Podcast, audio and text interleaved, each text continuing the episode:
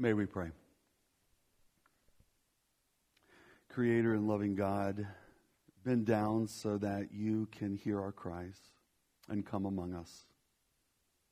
By your gracious light and life and death for us, bring light into the darkness of our hearts and anoint us with your Holy Spirit so that we can shine your light in all the world.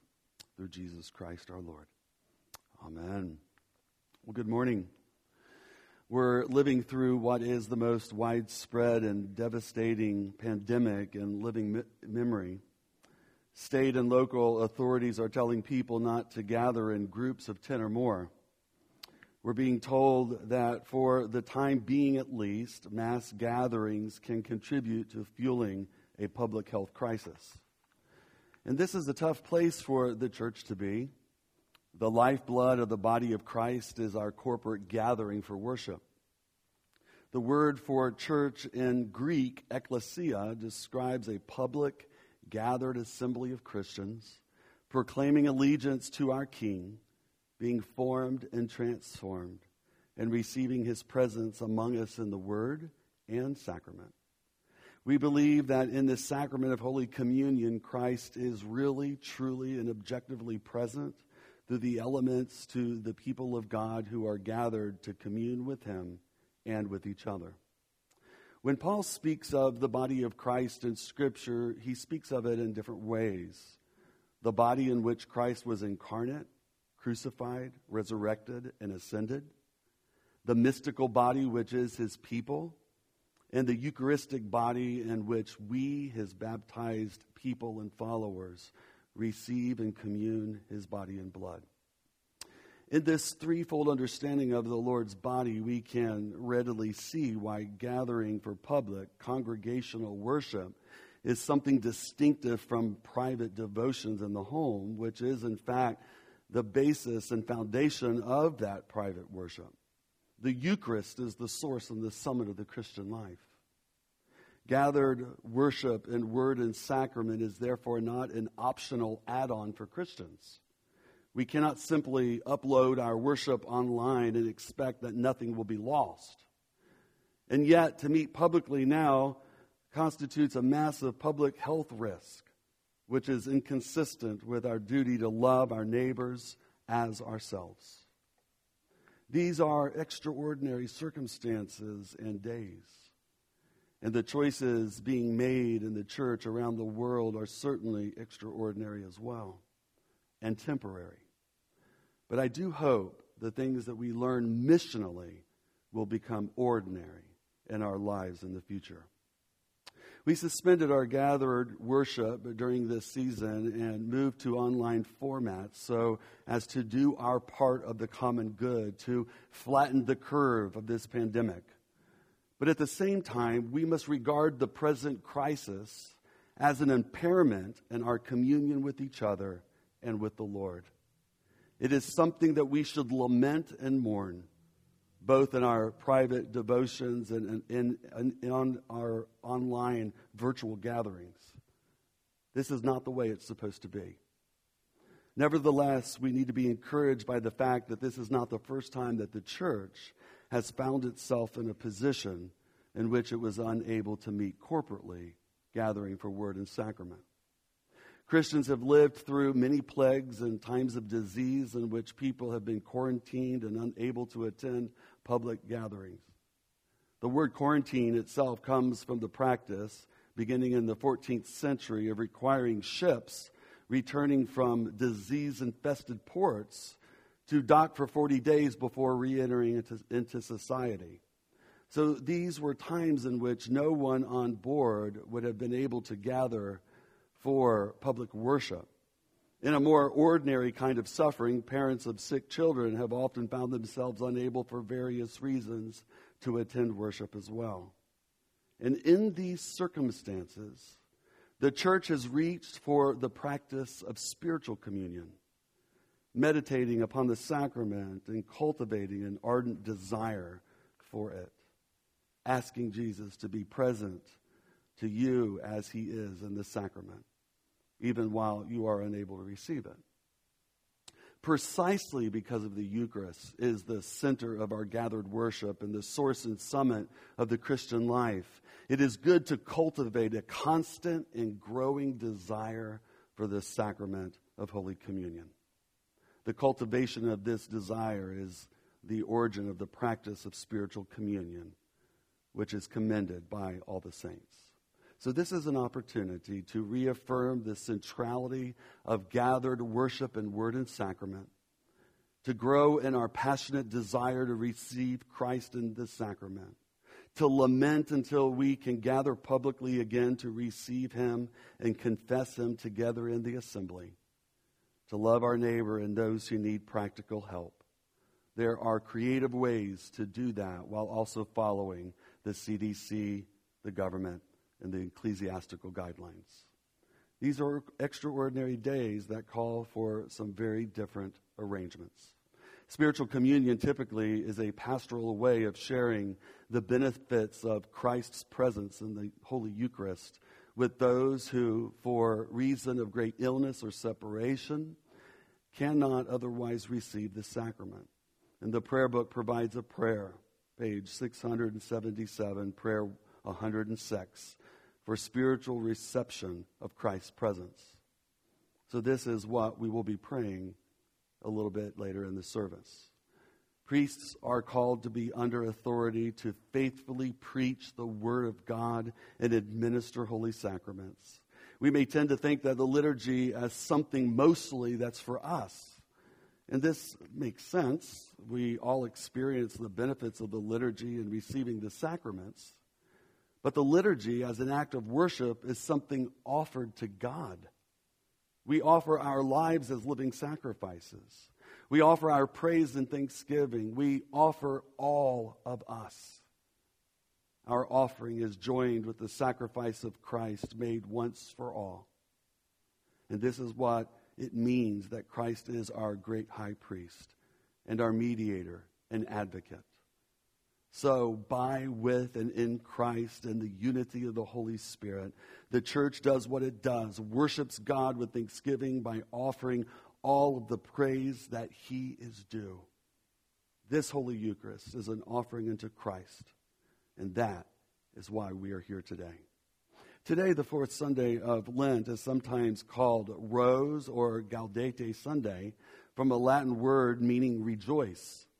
And we can hear this clearly in our epistle reading from St. Paul to the Ephesians. And we can rejoice because he says, For you were once dark, darkness, but now you are the light in the Lord. Live as children of the light. Have nothing to do with the fruitless deeds of darkness. This is why it is said, Wake up, sleeper, rise from the dead, and Christ will shine on you. The collar of rose on the fourth Sunday of Lent is a shock to the penitential season of what is normally purple to remind us not to forget that help is on the way, that Jesus will rise from the dead, and that will change everything. We're in penitential season, but hope, new life, light, and victory is coming on Easter. So, if it is Rose Sunday, then why are two of the priests wearing purple stoles? Well, there is a deep theological answer to this question, and it's only because we only have one rose stole. So, now to the scriptures for today. We continue our wonderful journey through the season of Lent, and we are in the lectionary cycle A, and there are some incredible readings and I encourage all of us to spend time with and to go back to them. The gospel this morning is a masterpiece in the gospel of John. In many ways, the story of the man born blind parallels the story from last week, the woman at the well.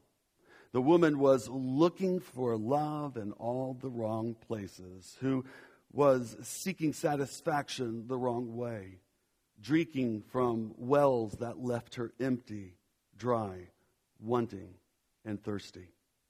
Jesus offers her the true living water that will never run dry. And notice that this man was born blind from birth. Sight in the Bible was often a metaphor for spiritual vision and for faith. And one of the things that happen to us when we are in sin is that our mind and our vision is compromised. We don't fully get it. We're confused. We are limited. We're walking out a step in communion with God. Therefore, the man born blind is a picture for each one of us. Why? Because there is something wrong with us. And though created in the image of God, sin distorts that image. We need that image restored, and that only comes through Jesus Christ.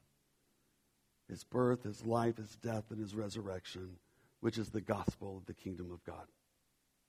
We were all born in a dysfunctional family of the human race. We were born blind, our wills twisted, our desires and affections distorted, our minds darkened. We need to see. And the need is for salvation that only comes from Almighty God. Salvation in the Bible is more holistic. And as we talk about frequently, it is not just the forgiveness of sins so that we can go to heaven when we die. The gospel might include that, but the gospel is so much more robust. The salvation of God, the kingdom of God includes and demands our lives and our all. The privilege to embody, demonstrate, and announce the good news of the kingdom of God now.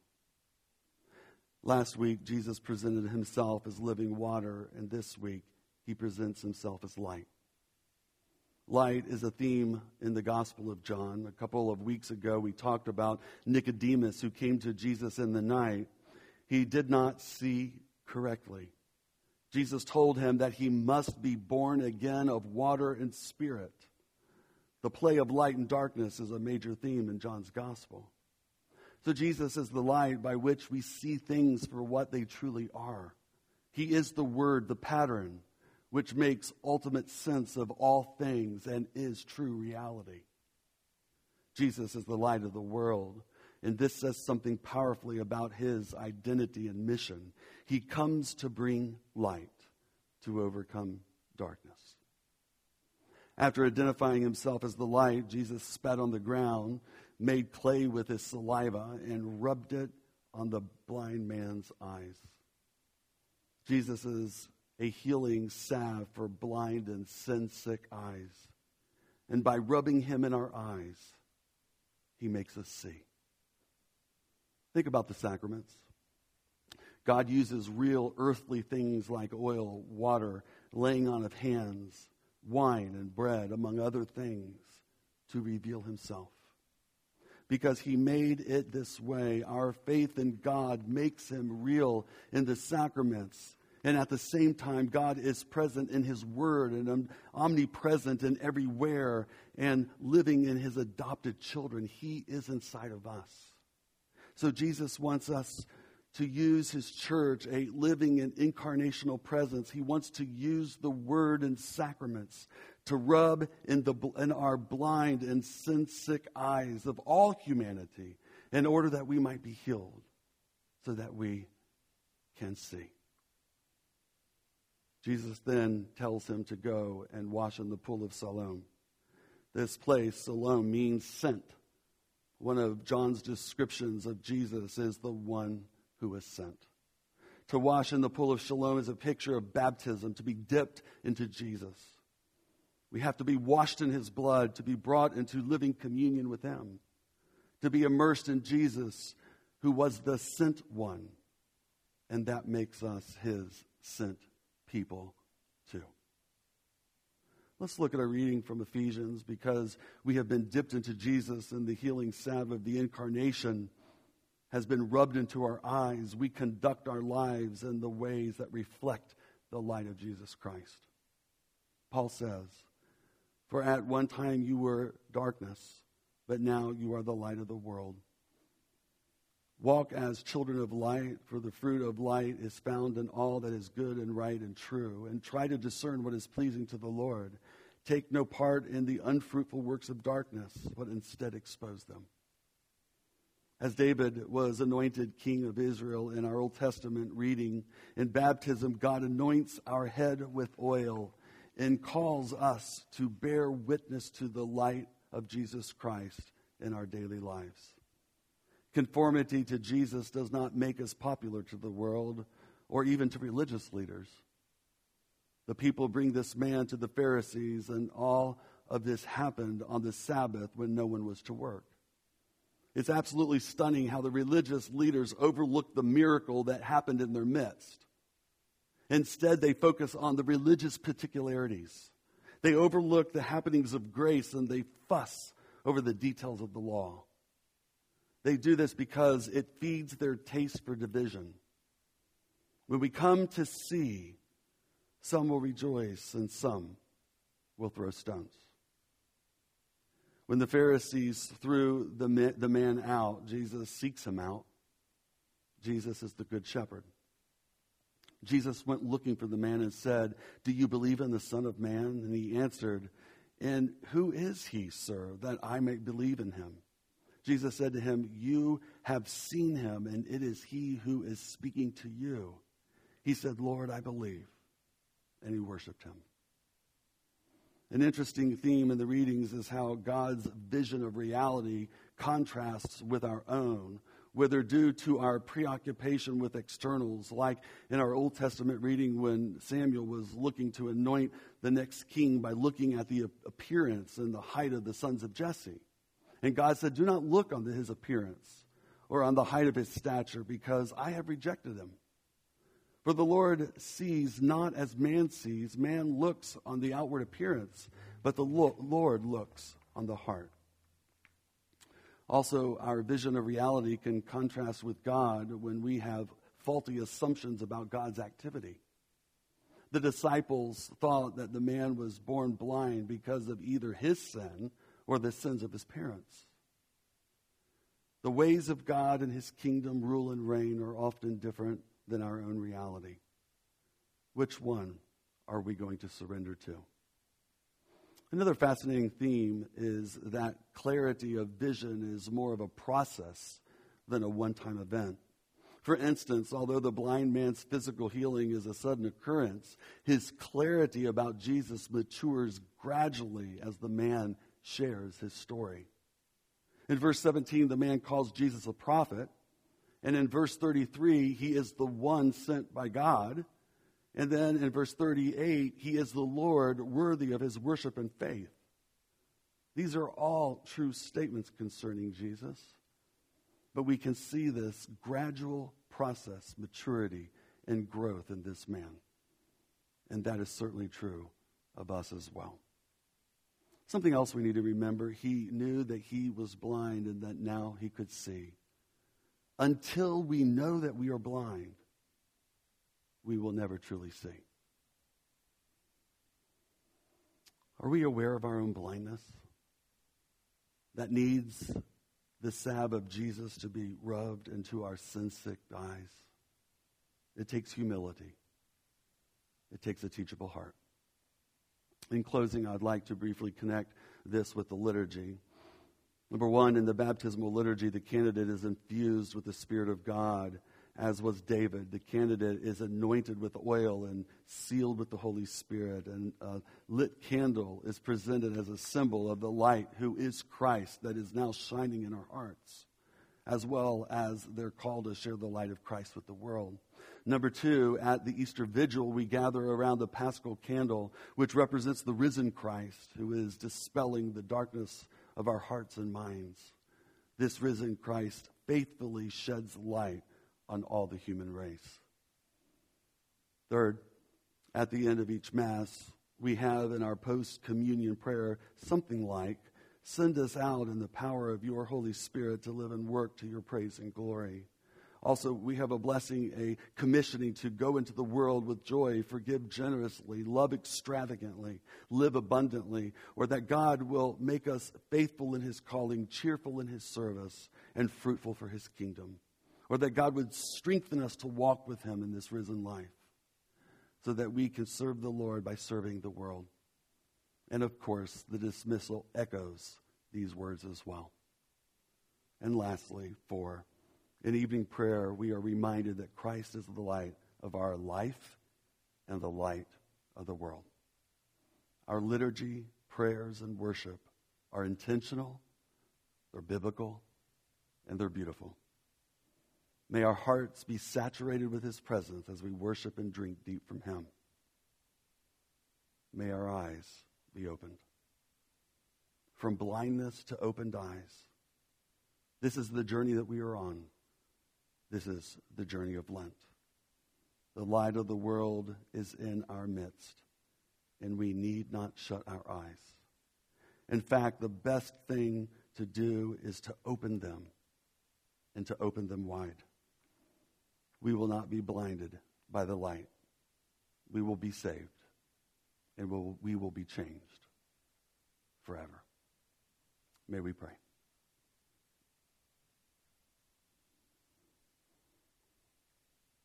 Lord Jesus Christ, may you bring your healing salve to our sin sick eyes.